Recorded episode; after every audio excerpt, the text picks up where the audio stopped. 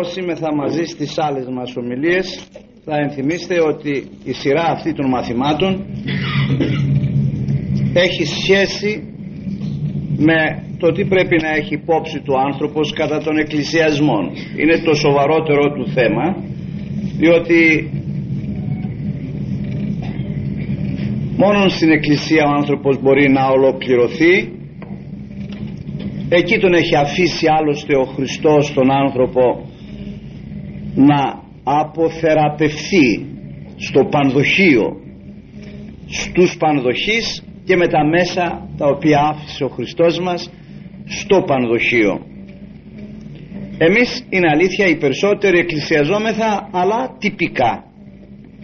Δεν λέγω για τους εκκλησιαζομένους εποχιακός Χριστούγεννα, Πάσχα, Φώτα 15 Αύγουστο ή για τους, αυτούς που τους εκκλησιάζουν κατά το βάπτισμα κατά το γάμο κατά την κηδεία τους. Δεν λέγω για αυτούς.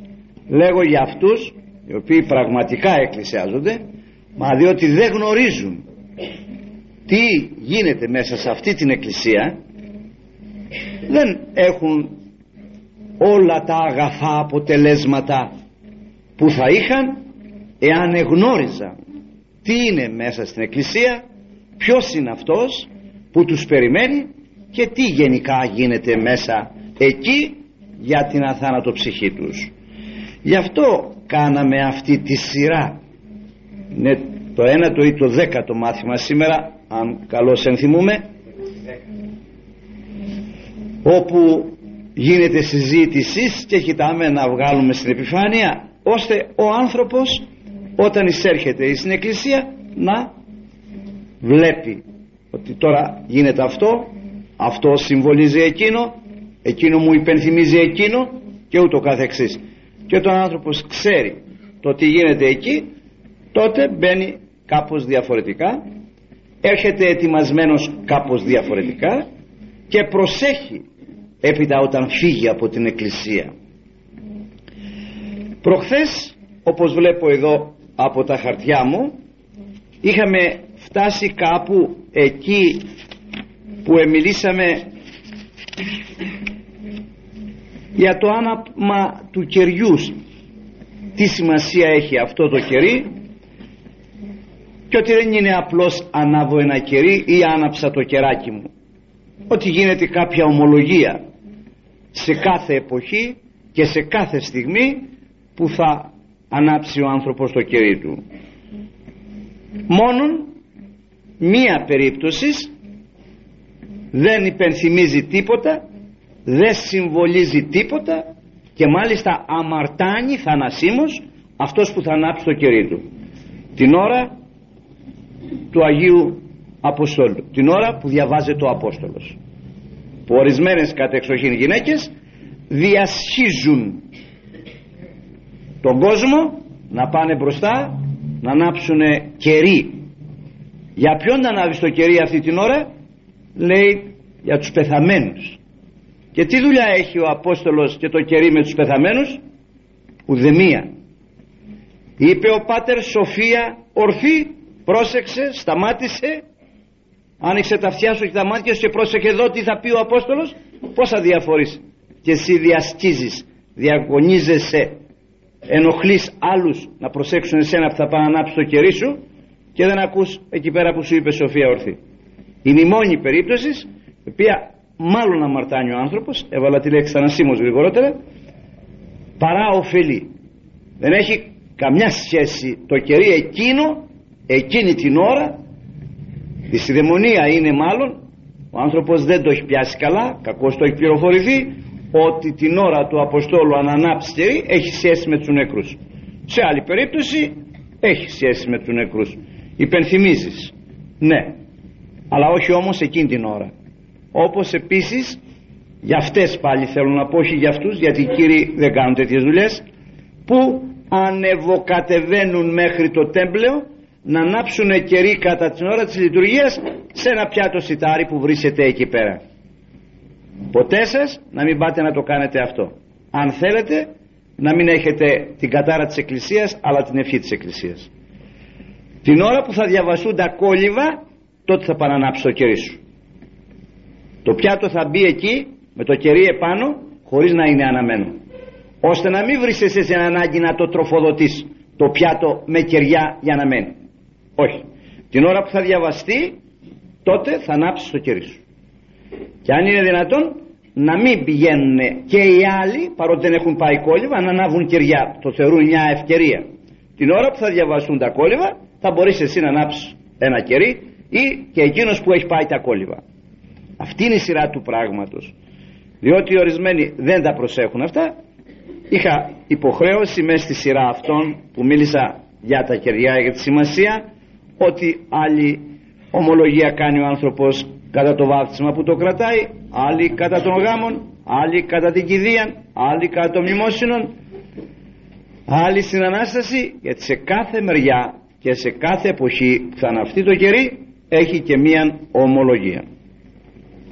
Περνώντας τώρα στη συνέχεια ήθελα να σταθώ στον πολυέλαιο πολυέλαιο σχεδόν όλες οι εκκλησίες έχουν άλλοι έχουν μεγάλον πολυέλαιο άλλοι μικρόν άλλοι δεν έχουν μόνο των κεντρικών αλλά έχουν και άλλους μικροτέρους. Συνήθως όμως ο ένας έχει όχι στόλισμα αλλά δόγμα υπενθυμίζει. Δεν υπάρχει τίποτα που να έχει μπει περιττό στην εκκλησία. Τα πάντα κάτι υπενθυμίζουν κάτι λένε. Θα έχετε δει ότι ο πολυέλεος ως επιτοπλίστων τι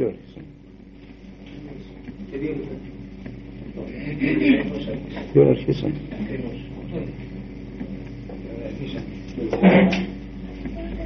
τι ώρα αρχίσαμε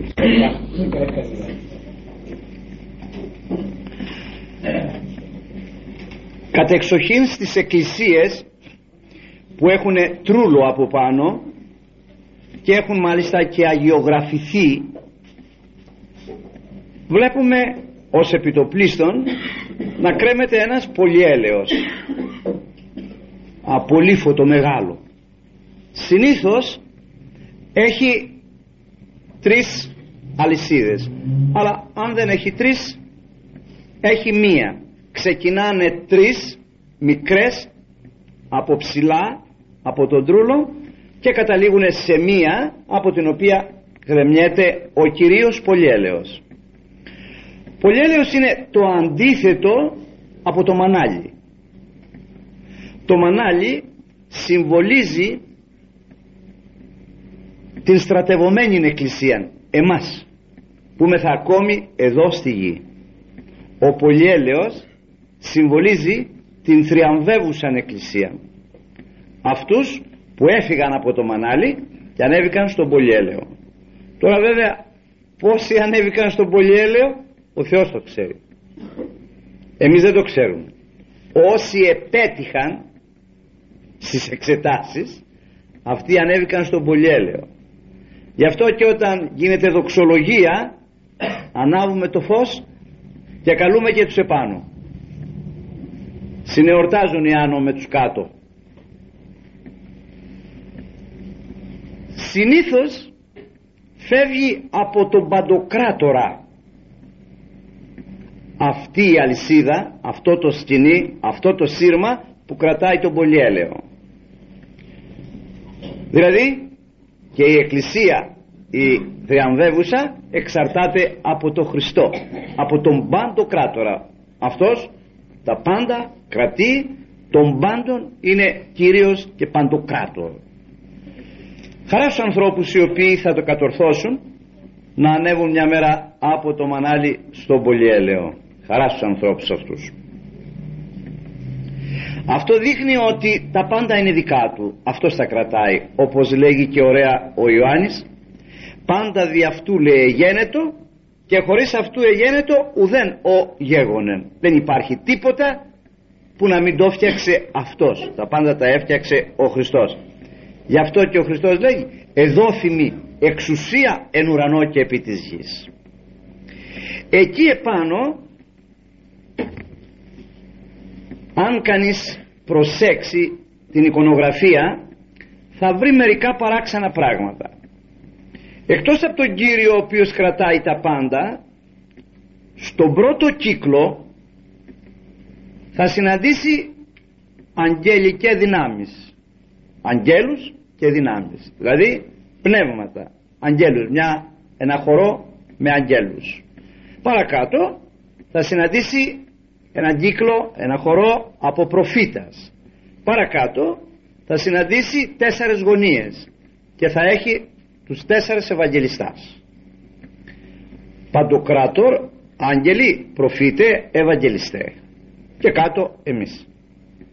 Μέσα στον πρώτο κύκλο όμως θα συναντήσει και την Παναγία μας και τον Τίμιο Πρόδρομο. Μεταξύ των αγγέλων. Στο πρώτο πνευματικό κύκλο θα συναντήσει και την Παναγία μας και τον Τίμιο Πρόδρομο. Γιατί η Παναγία εκεί; Τι δουλειά έχει εκεί πέρα;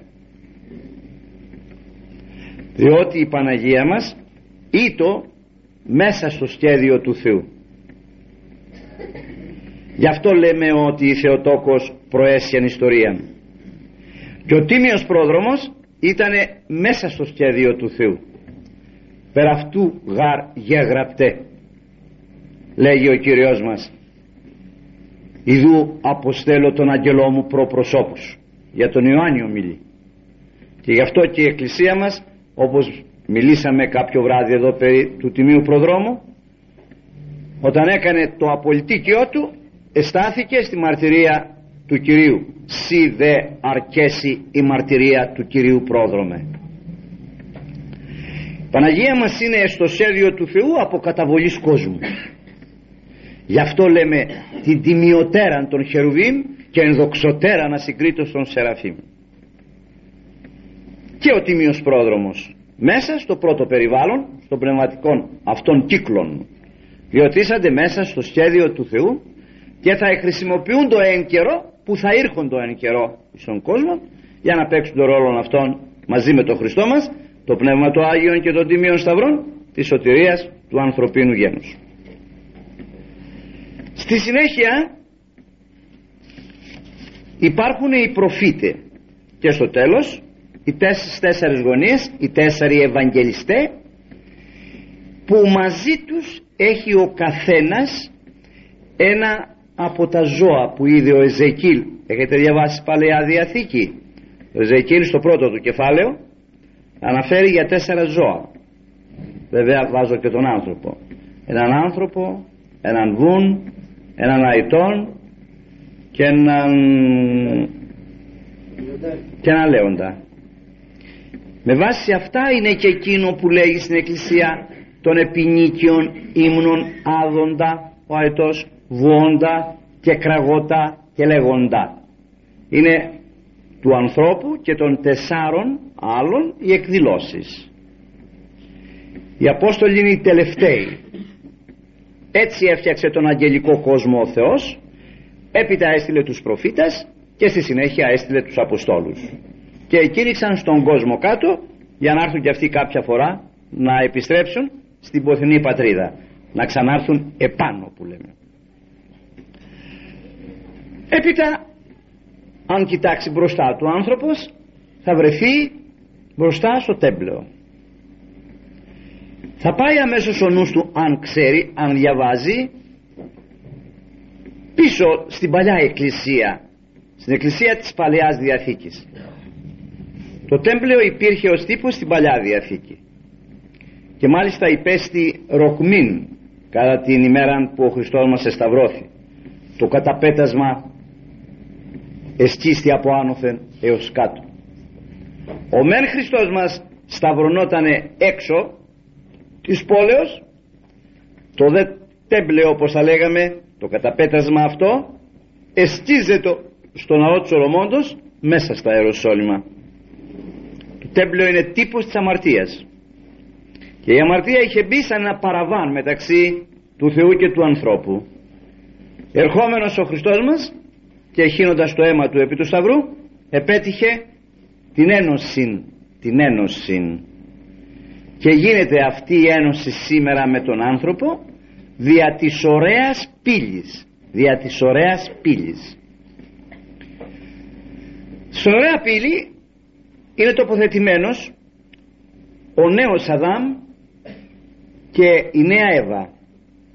Αυτό το τέμπλεο, αυτό το παραπέτασμα, αυτό, αυτή την αμαρτία, τον τύπο μεταξύ Θεού και ανθρώπου, τον έβαλε, το έβαλε η παρακοή του Αδάμ και της Εύας.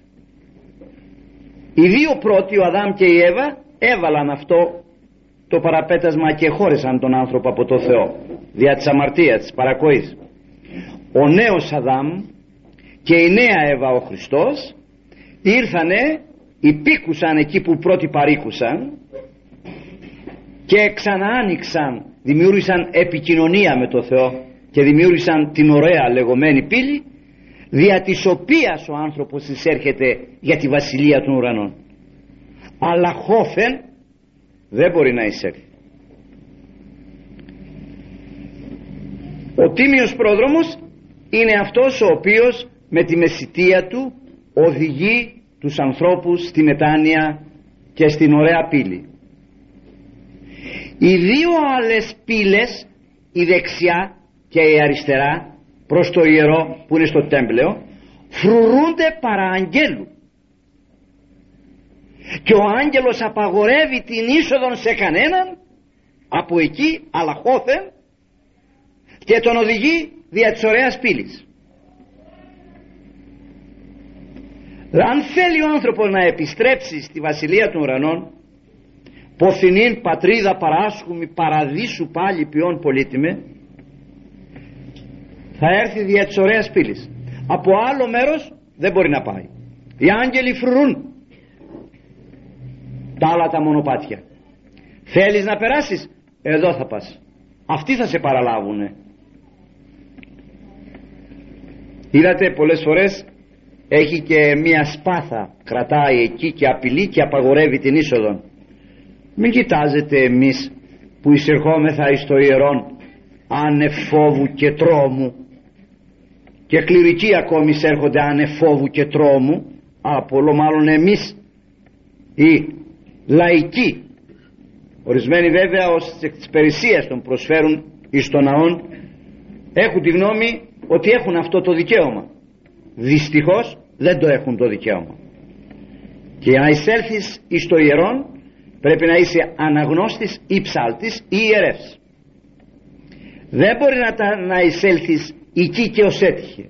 Είναι μόνο της ιερεύς συμβατών και διότι ο αναγνώστης ή ο ψάλτης είναι διάκονος της Εκκλησίας σε αυτό στον κατώτερο κλήρο θα πρέπει απαραίτητος ο άνθρωπος να έχει την λεγόμενη ευχήν την χειροθεσία όχι από ιερέα ο ιερεύς δεν έχει τέτοιο δικαίωμα. Από επίσκοπο για να εισέλθει. Πολλο μάλλον οι γυναίκες οι οποίες εισέρχονται μέσα. Αλλή μονό τους εν ημέρα κρίσεως.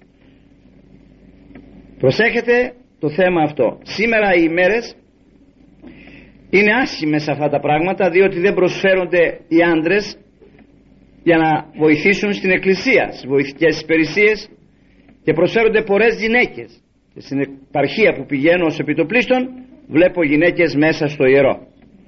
Και ο ιερεύς τις δέχεται γιατί δεν έχει άντρες να εξυπηρετήσει την εκκλησία του. Να την εξυπηρετήσει ο ίδιος. Η γυναίκα να καθίσει απ' έξω. Δεν καμιά δουλειά στο ιερό. Αμαρτάνει η ιδία και φυλαχτείτε όσο το μπορείτε αυτό το πράγμα. Δεν δέχεται ο Χριστός μας εντυπαρακοή να τον διακονήσουμε. Δεν θέλει να μας βάλει να αμαρτήσουμε για να δίθεν να τον διακονήσουμε. Δεν κινδυνεύει ο Θεός. Εμείς κινδυνεύουμε και να βρεθεί κάποιος τρόπος. Μπας περιπτώσει αυτό το λέγω έτσι για την ιστορία.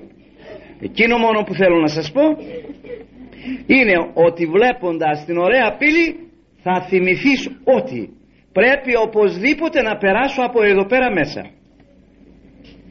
Δεξιά είναι ο Κύριος ο Αδάμ που έκλεισε την πρώτη πόρτα και δεξιά είναι, α, δεξιά είναι η Εύα. Αριστερά ο Κύριος και δεξιά η Εύα. Όπως βλέπουμε βέβαια εμείς εκεί το έχουμε αριστερά και δεξιά. Οι δύο αυτοί έγιναν αιτία να εξωστεί ο άνθρωπος οι πρώτοι. Οι δύο αυτοί τώρα που έχουν τοποθετηθεί οι νέοι έγιναν αιτία να σωθεί ο άνθρωπος. Αυτός που δίδει το ελευθέρας για τη βασιλεία των ουρανών που η είσοδος είναι η ωραία πύλη εκτός από Σολέας που λέγεται λέγεται και ωραία πύλη διότι από εκεί εισέρχονται οι ψυχές πουθενά αλλού για τον τρόπο που σας είπα και αυτό που δηλώνουν οι άγγελοι και οι αρχάγγελοι θα πρέπει απαραίτητος ο άνθρωπος να προσέχει εκείνο το ωραίο που λέγει η Εκκλησίας μας προς την Παναγία μας και προς τον Κύριό μας. Σώσον ημάς η Θεού αυτό σώζει. Τες πρεσβείες Θεοτόκους ο τερσότερος μας Παναγία πρεσβεύει. Δεν σώζει Θεοτόκος πρεσβεύει Θεοτόκος. Μεσολαβεί είναι μεσάζων πρόσωπων που παρακαλεί το Χριστό μας και διότι τον κράτησε στην αγκαλιά της τον βρεφούργησε, τον επότισε το γάλα της κλπ. Έχει μεγάλη παρησία όπως καταλαβαίνετε. Και εμείς τη χρησιμοποιούμε και η Εκκλησία μας η Ορθόδοξος καμιά ευχή δεν προσφέρει στον Χριστό χωρίς να πει για την Παναγία. Παναγία Σαχράντου. Δύο λέξεις λέγει της Παναγίας Σαχράντου αμέσως το πρόσωπο της Παναγίας στη μέση εκτός των Αγίων που φέρει σε άλλες συναπτές ομιλίες, αυτές προσευχές που κάνει στο τέλος που επιστρατεύει όλους μάρτυρας, Αγίους, Θεοπάτορας κλπ. Πάντως την Θεοτόκο την έχει δίπλα σε κάθε μικρή ή μεγάλη προσευχή η Εκκλησία μας. Γι' αυτό τους έχει τοποθετήσει στο τέμπλεο εκεί και τους βλέπει ο άνθρωπος και σκέπτεται τι έργο κάνουν αυτοί και ποιον έργων ήρθαν να διορθώσουν αυτοί. Αυτοί οι δύο διόρθωσαν αυτά που εγκρέμισαν οι άλλοι γρηγορότερα. Τες πρεσβείες Θεοτόκου σώτερ σώσον ημάς. Σώσον ημάς η Θεού. Ο Χριστός λοιπόν σώζει Θεοτόκος πρεσβεύει. Τι είναι τρόπος σώζει ο Χριστός; Η σωτηρία του ανθρώπου αρχίζει από το βάπτισμά του. Και τελειώνει βέβαια στο μαρτύριο. Αλλά αν θέλει να διατηρήσει το βάπτισμά του θα πρέπει να διατηρήσει μίαν επαφή με το Χριστό στην ωραία πύλη. Η συνάντηση του ανθρώπου με το Χριστό γίνεται πρώτα στην ωραία πύλη και έπειτα στον ουρανό. Για τον ουρανό θα τον δούμε είτε τον θέλουμε είτε όχι. Αν τον δούμε ως δικαστή και από μακριά θα μας πει πορεύεστε δεν θα πλησιάσουμε καν. Όσοι συμφιλιωθούν με τον Χριστόν τον πιστεύουν τον παρακαλούν τον παραδέχονται τον αναγνωρίζουν τον λαμβάνουν τον λαμβάνουν. Όσοι δε έλαβον αυτόν εξουσία αυτής σε δόθη τέκνα Θεού γενέστη. Ούτε παιδί του Θεού ούτε πατεριμόν μπορεί να πει ο άνθρωπος εφόσον δεν λαμβάνει τον Ιησούν. Και ο Χριστός ο Ιησούς λαμβάνεται όταν μεταλαμβάνεται. Δια της Θείας Κοινωνίας. Θεία Κοινωνία ίσον Θεία Επικοινωνία με τον Χριστό αυτή λοιπόν η συνάντηση αυτή η επικοινωνία η σωτηρία επικοινωνία γίνεται μπροστά στο τέμπλεο. Συγκεκριμένος στο μέσον εκεί που είναι ο Σολέας που είναι η ωραία πύλη που συναντάται το πλάσμα με τον πλάστη του και μεταλαμβάνει τον πλάστη του και μεταποιείται. Από φθαρτός σε άφθαρτος. Από πρόσερο σε όνιος. Από χώμα σε. Καταλαβαίνετε; Εκεί. Φανταστεί και πάντοτε θα πρέπει μόλις μπαίνει μέσα λέει αξίωσέ με Χριστέ μου εδώ. Να συναντηθώ μαζί σου και να με αξιώσεις. Εδώ έχει την ισχύ εκείνη η μικρή προσευχή η ταπεινή που λέγει προ των θυρών σου παρέστηκα και των δεινών λογισμών ου καθίσταμε είναι εκεί που στέκεσαι μπροστά και περιμένεις τον Χριστό εν το Αγίο Ποτηρίο να έρθει και να σου προσφερθεί να επικοινωνήσεις μαζί του. Να αλλάξει η φύση σου να γίνει κατάλληλος δια την Βασιλεία των Ουρανών. Και ο άνθρωπος ο οποίος συναντάται εκεί στο κέντρο του τέμπλεου με τον Χριστό έχει ελευθέρας δια των ουρανών εάν δεν συναντηθεί ο άνθρωπος με τον Χριστό στον κόσμο τούτον ούτε στον κόσμο εκείνο θα συναντηθεί με τον Χριστό. Από μακριά θα πάρει το νεύμα πορεύου το διαβόλο και τις αγγέλης αυτού.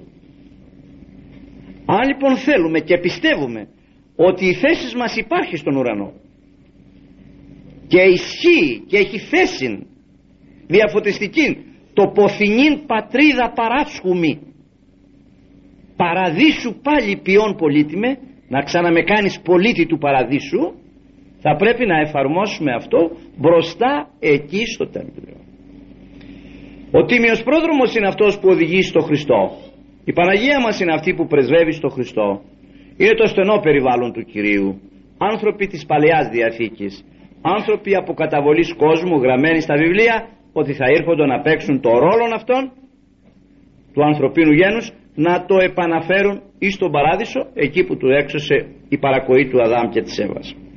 Το λοιπόν είναι όταν βλέπεις αυτά που σας είπα. Ο Χριστός μας είπε σαφώς για όλους αυτούς όταν κατήρθε κάτω και έκαμε αυτά που έκανε έστειλε πορευθέντες μαθητεύσετε πάνω τα έθνη βαπτίζονται σε αυτούς στο όνομα του Πατρός και του Ιού και του Αγίου Πνεύματος. Από εκεί ξεκινάει και γίνονται και όλα τα υπόλοιπα στη συνέχεια. Τώρα στη συνέχεια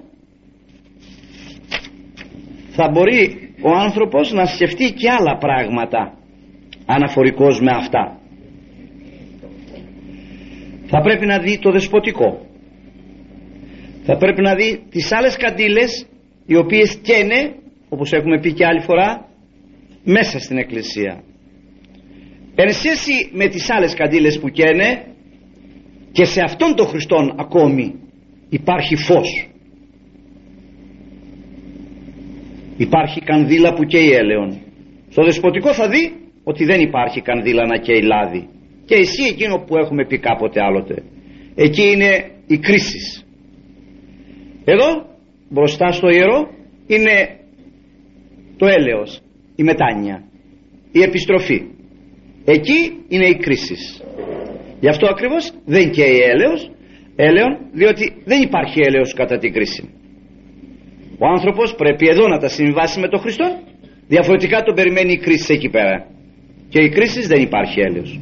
Όπως εργάστης, σκέφτης, επολιτεύτης έτσι ακριβώς θα απολαύσεις. Μέσα στην εκκλησία υπάρχουν δύο μέρη που υπενθυμίζουν την κρίση. Είναι το δεσποτικό αφενός και η αξίνη η οποία κοίται στη ρίζα του δέντρου του τιμίου προδρόμου. Και αυτή είναι η δικαιοσύνη του Θεού. Ο τίμιος πρόδρομος ενόμισε τότε ότι ο Χριστός ερχόμενος θα πάρει την αξίνη και θα καθαρίσει το αλόνι αλλά δεν έγινε αυτό. Ο Χριστός μας δεν ήρθε να κρίνει τον κόσμο τότε αλλά ή να σωθεί ο κόσμος δι' αυτού. Ούτε να σώσει τον κόσμο να σωθεί ο κόσμος δι' αυτού. Αυτή είναι η σωστή τοποθέτησης. Διότι για να σωθεί ο άνθρωπος πρέπει να θελήσει και ο άνθρωπος. Ο Θεός πάντα θέλει σωθήνε και εις επίγνωση αληθείας ελθήν όταν ο άνθρωπος όμως δεν θέλει δεν μπορεί ούτε ο Θεός να τον σώσει. Γι' αυτό να σωθεί ο κόσμος δι' αυτού έριξε ο Θεός το σωτήριον αυτό σκηνή στον κόσμο που λέγεται Χριστός. Και εμείς οι οποίοι κάτω είμεθα στο πηγάδι εδώ είμεθα υποχρεωμένοι από το συμφέρον μας να πιαστούμε από αυτό το σωτήριον σκηνή να μας βγάλει επάνω. Διότι δια του Ιησού επιστρέφει ο άνθρωπος στον παράδεισο. Δεν επιστρέφει από τα έργα του. Χάριτοι εστές σωσμένοι όχι από τη δικαιοσύνη μας. Μη κάνουμε καλά έργα αλλά για να υποχρεώσουμε για να γραφτεί το όνομά μας μεταξύ των ευεργετών να γιούν το όνομά μας στην εφημερίδα. Κάνουμε τέτοια έργα. Για να μας κουνάνε την ουρά τους οι ευεργετημένοι. Να μας χαμογελούν πάντοτε για να υποχρεώνουμε. Αλλά αυτό δεν βγαίνει τίποτα. Είναι θέμα ζωής και θανάτου. Ο άνθρωπος πρέπει να γίνει καινούριος άνθρωπος. Και καινούριο άνθρωπο το κάνει μόνο ο Χριστός. Πρέπει να αλλάξει η φύση του ανθρώπου. Πρέπει να αλλάξει το αίμα το αδαμιαίο του ανθρώπου. Και να κοινωνήσει αίμα Χριστού. Να γίνει καινούριος άνθρωπος για να ξαναπεράσει μέσα. Όλη αυτή τη δουλειά την κάνει ο Χριστός των κόσμων τούτων. Και ο άνθρωπος είναι υποχρεωμένος να τον χρησιμοποιήσει τον Χριστόν.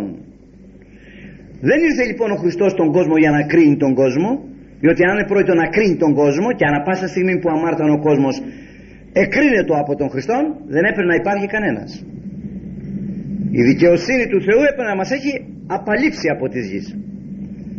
αλλά ήρθε και δίδει ευχέρεια στον άνθρωπο να πιστέψει στον Χριστό να κάνει τη ζωή που λέει ο Χριστός να χρησιμοποιήσει τους τρόπους και τις μεθόδους που λέει ο Χριστός να επιστρέψει στο πανδοχείο και στους, πανδοχές, στους πανδοχείς να θεραπεύσει τα τραύματά του από το σατανά που περιέπεσε του ληστάς εδώ και λοιπά ότι έχει τις αμαρτίες του και έτσι μόνον θα μπορέσει να επιστρέψει πίσω.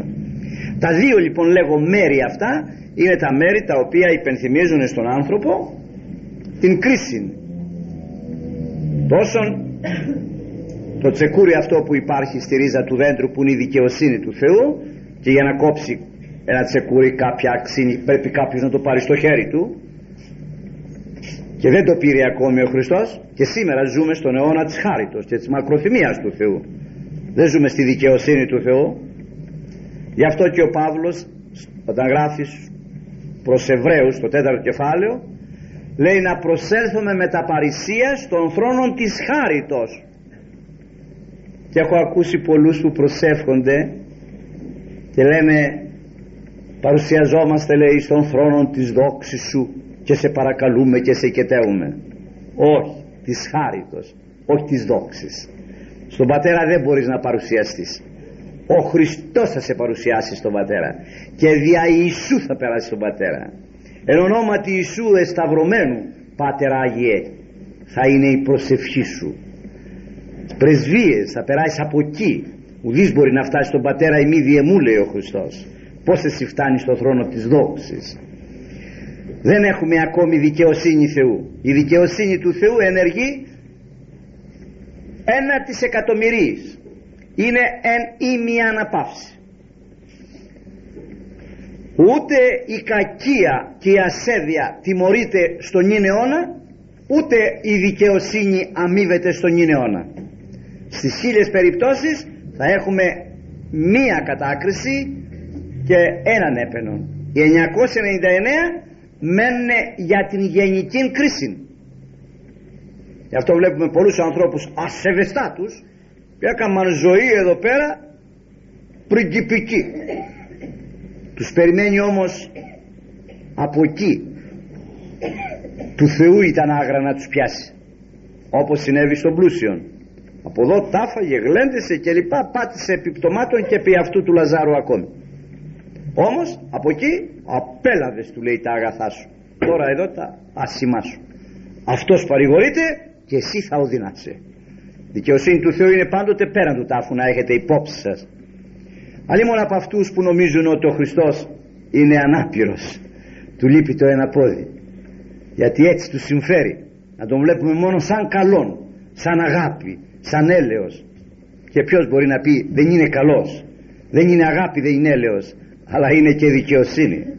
Και η δικαιοσύνη του Θεού ενεργεί πάντοτε πέραν του τάφου.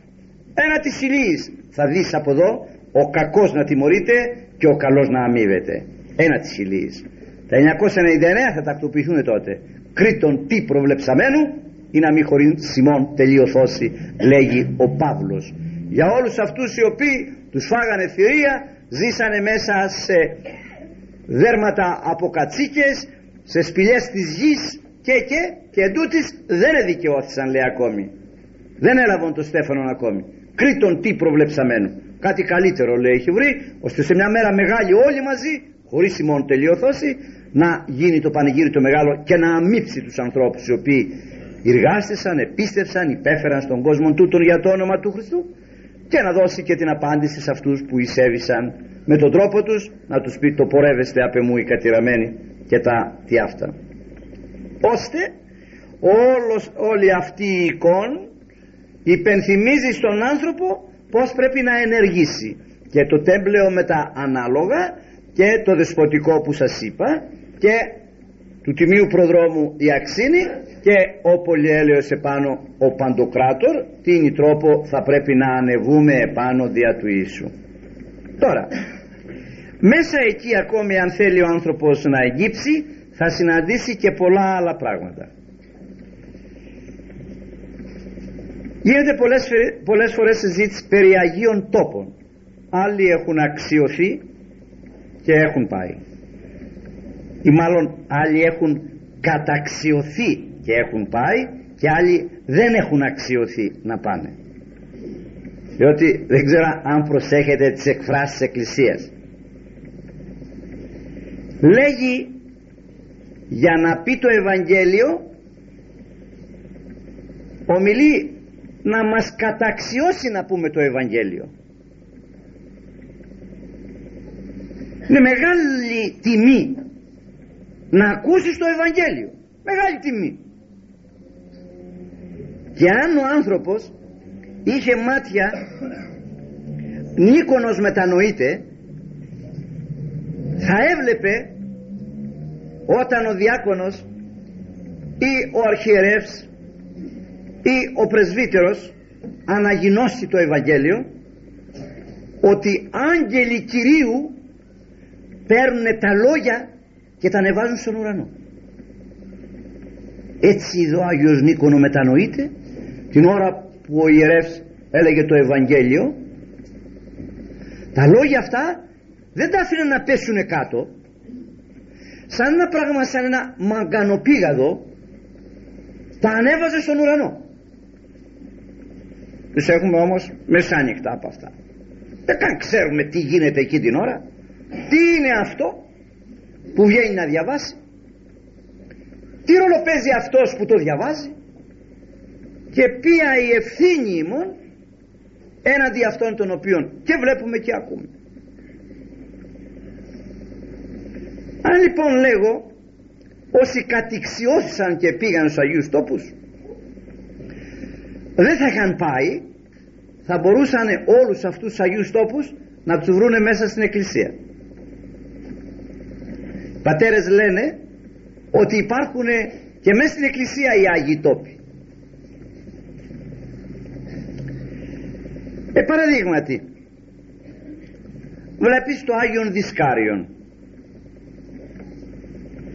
το Άγιον Δισκάριον λέγει σημαίνει τη φάτνη. Η φάτνη που είναι; Στη Βιθλέμ η Βιθλέμ που είναι μες στην εκκλησία; Η πρόθεση. Αυτό το θολωτό που υπάρχει αριστερά εκεί που πάμε και δίνουμε την προσφορά μας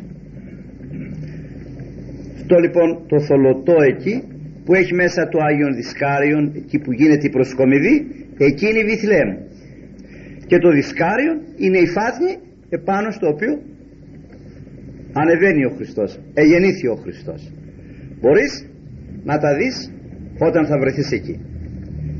Εκεί επάνω στο Δισκάριο είναι και ένα άλλο ένα αστέρι ένα σταυρός που είναι σαν αστέρι. Είναι το αστέρι που ελθόν έστι όπου είναι το πεδίο. Και αν κανείς πάρει την ακολουθία της προσκομιδής και διαβάσει εκεί εκείνα που φτιάχνει ο ιερές με όλα εκείνα που υπάρχουν μέσα θα καταλάβει ότι πράγματι δεν κάνει τίποτα άλλο ή μόνο αντιγράφει τους Αγίους τόπους και τα γενόμενα είναι αυτό βλέπει το Άγιο Ποτήριον παραδείγματι.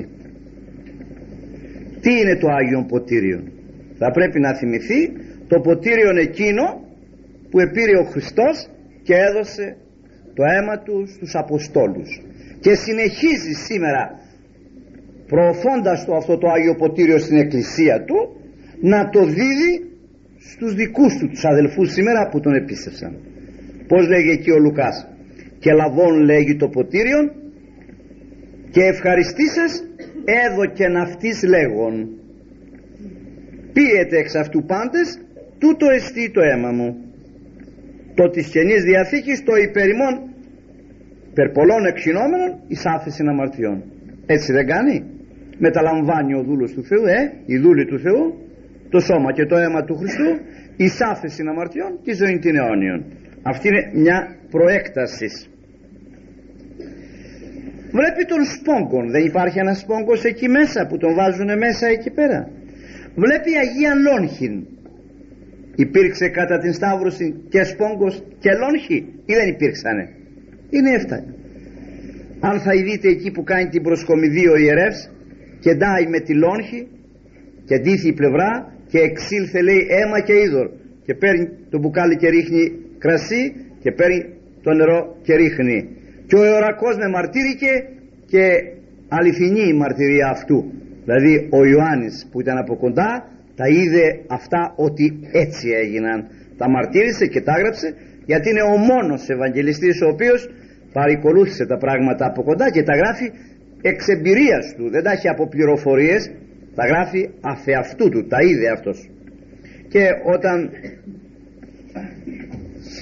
εκεί κάνει ο ιερεύς λέει εις των στρατιωτών λόχη αυτού την πλευρά άνοιξε και ευθέως εξήλθε αίμα και είδωρο όπως σας είπα και μάλιστα κατά την ώρα που γίνεται εκεί προσκομιδή λέγει ο ιερεύς εξαγόρασας ημάς εκ της κατάρας του νόμου το τιμίο σου αίματι το σταυρό προσιλωθείς και τη λόγχη κεντιστής την αθανασίαν επίγασες ανθρώπης σωτήριμον δόξαση με λόγια παρμένα από εκεί και δά την πλευρά του Ιησού. Ο αμνός που βγαίνει από τον οποίο κεντάει έπειτα είναι η πλευρά του Χριστού. Πλευρά του Αδάμ. Ποια είναι η πλευρά του Αδάμ ξέρετε; Η Εύα. Η Εύα έτεκε θάνατον με την παρακοή. Η πρώτη πλευρά του Αδάμ του παλιού έτεκε θάνατον. Και διέται τώρα η πλευρά του νέου Αδάμ και θεραπεύει τον θάνατον δια του βαπτίσματος και δια της Θείας Κοινωνίας. Το αίμα και το είδωρ αυτά συμβολίζουν που βγήκαν από την πλευρά του. Και θα πρέπει να έχει ο άνθρωπος υπόψη του ότι όλα λαμβάνουν χώρα εκεί κατά την ώρα κατεξοχήν της προσκομιδής από το πρόσφορο εκείνο που δυστυχώς η σημερινή χριστιανή δεν θέλει να φτιάξει να πάει στην εκκλησία αγοραστό πρόσφορο να μην πάτε στην εκκλησία ποτέ σας. Δεν είναι κατάλληλο δεν είναι καθαρό δεν είναι περιποιημένο. Δεν μπορεί να γίνει σώμα και αίμα Χριστού αυτό.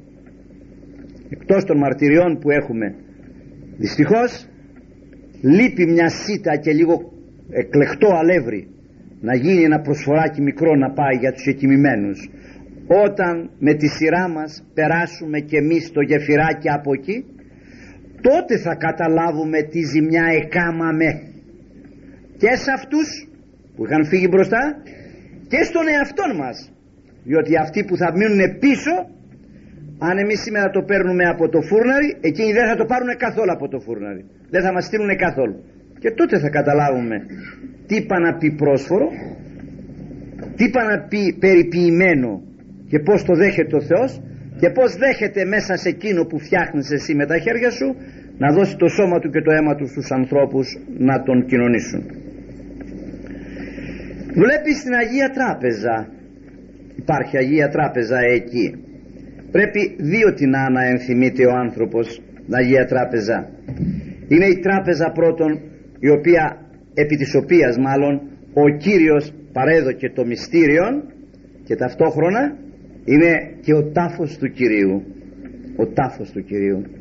Γι' αυτό όταν βγαίνει με τα Άγια και επιστρέφει μέσα τα βάζει τα τίμια δώρα εκεί επάνω στην Αγία Τράπεζα και λέγει ο ευσχήμων Ιωσήφ από του ξύλου καθελών το άχραντο σου σώμα τι δουλειά έχουν αυτά εκεί πέρα.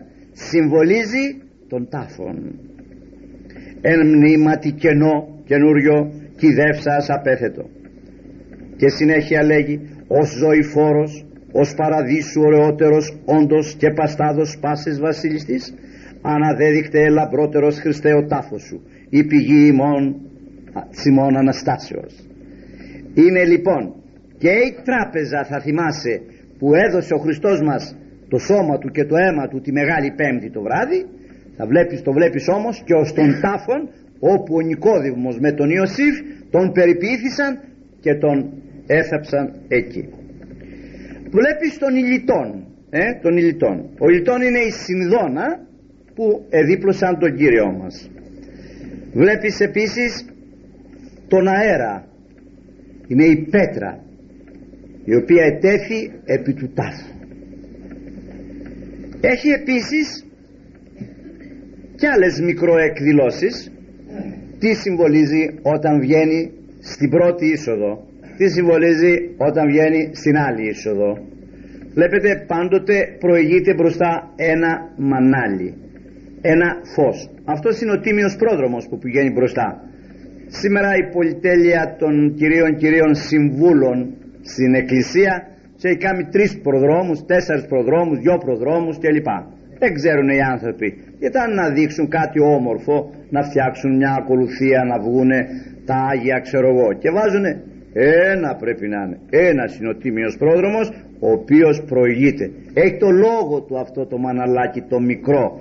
Μη βάνεις δύο-τρία ένα. Αυτό είναι. Δεν το ξέρει βέβαια ο κόσμος και ο κάνει. Ούτε ο άλλος που το παρουσιάζουν το ξέρει τώρα τι θα κάνει ο Θεός δεν ξέρω. Εγώ ελπίζω να μην μας παρεξηγήσει. Για καλό πάμε. Αλλά δεν είμαι θα σύμφωνοι με εκείνο που θέλει να διδάξει και να υπενθυμίσει η Εκκλησία.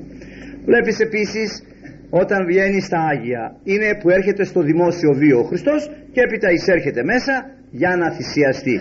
Πηγαίνει μέσα να θυσιαστεί. Πρέπει να κλείσουν οι πόρτες όταν μπει μέσα. Κακώς δεν κλείνουν οι πόρτες. Η ωραία πύλη πρέπει να κλείσει και να ξαναανοίξει έπειτα στο μεταφόβου. Δεν πρέπει να ανοίξει να είναι ανοιχτή η πύλη. Πρέπει να είναι κλειστή η πύλη.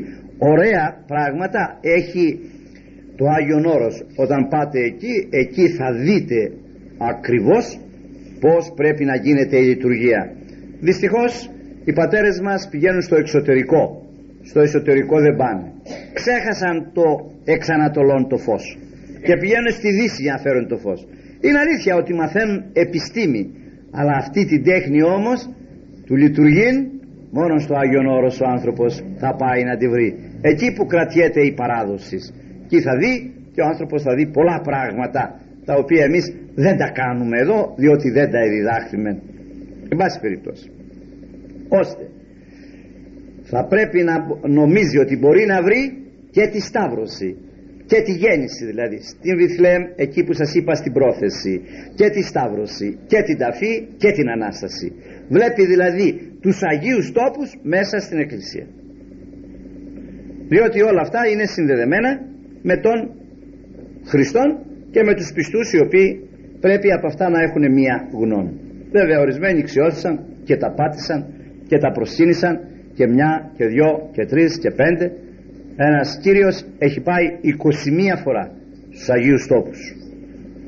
Και όσες φορές να πας δεν χορταίνεις. Γιατί όσα να λέμε εδώ εμείς είναι αστεία εν σχέση με εκείνα εκεί. Εδώ είναι η κνήσα από την πριτζόλα εκείνη η πριτζόλα και αν είναι δυνατόν να χορτάσει κανείς με τη μυρουδιά τότε να μην πάει ποτέ στους Αγίους Τόπους. Αλλά δεν χορταίνει με τη μυρουδιά. Είναι ανάγκη να πάει όπως ανομίζει διότι ακούει με τα φόβου Θεού πίστος και αυτός δεν προσέρχεται ότι μόνο με τη φωνή θα αγιάστη είναι γελασμένος. Θα πρέπει να μετάσει να παρακαθίσει να εφαρμόσει εκείνο που είπε ο Χριστός μας γεύσαστε και είδετε ότι Χριστός ο Κύριος. Είναι δηλαδή ζωή δεν είναι θεωρία. Όσο να σας λέγω εγώ ότι είναι γλυκό το μέλι άμα δεν τραβήχτε μια δαχτυλιά δεν ξέρετε πόσο είναι γλυκό το μέλι. Έτσι είναι. Είναι ζωή ο χριστιανισμός. Δεν είναι όπως το τοποθετούν οι άνθρωποι. Μέσα στα άλλα υπάρχει και το θυμιατήριο βλέπετε πολλές φορές ο ιερεύς ή ο αρχιερεύς ή ο διάκονος εξέρχονται και μας θυμιούν. Έτσι αν είναι αρχιερεύς αρχίζουν από τον αρχιερέα ο αρχιερεύς είναι η ζωντανή εικόνα του Χριστού. Όταν είναι αρχιερεύς στην εκκλησία πρώτα θα λιβανιστεί που λέμε ο αρχιερεύς και έπειτα ο Χριστός. Ο Χριστός είναι η εικόνα του Χριστού. Εδώ είναι η ζωντανή εικόνα του Χριστού. Στη συνέχεια παρουσιάζεται στους ανθρώπους.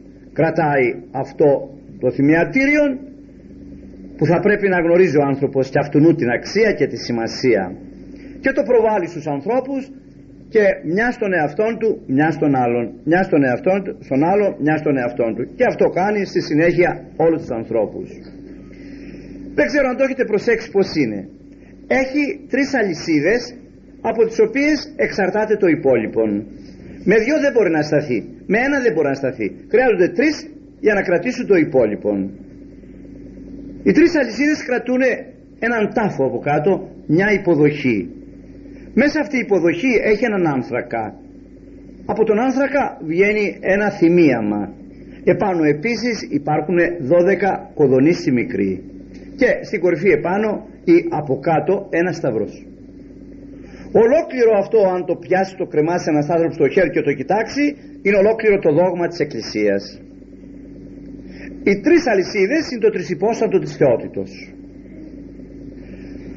Η κοιλία από κάτω, ένθα ο άνθραξ και το θυμίαμα είναι η Θεοτόκος που εδέχτη μέσα τον άνθρακα το Χριστό και το Πνεύμα το Άγιο που είναι το θυμίαμα.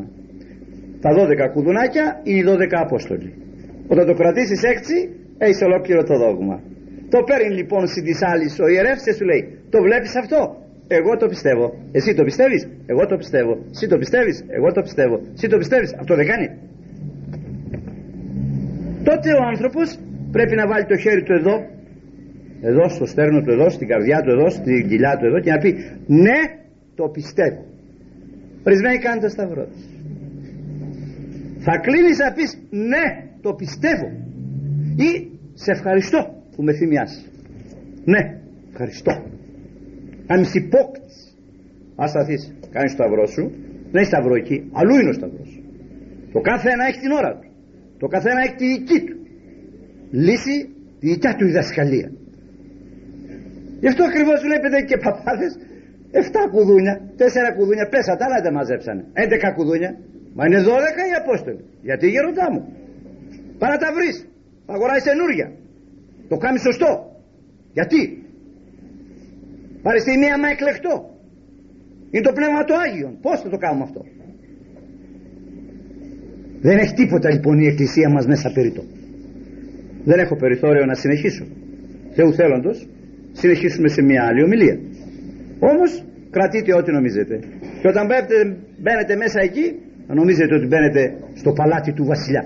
Και εκεί μέσα θα αλλάξει η ζωή μας, η φύση μας το παν για να ετοιμαστούμε για την άλλη, τη μεγάλη βασιλεία των ουρανών την οποία την εύχομαι σε όλο τον κόσμο και σε εμάς. Αμήν.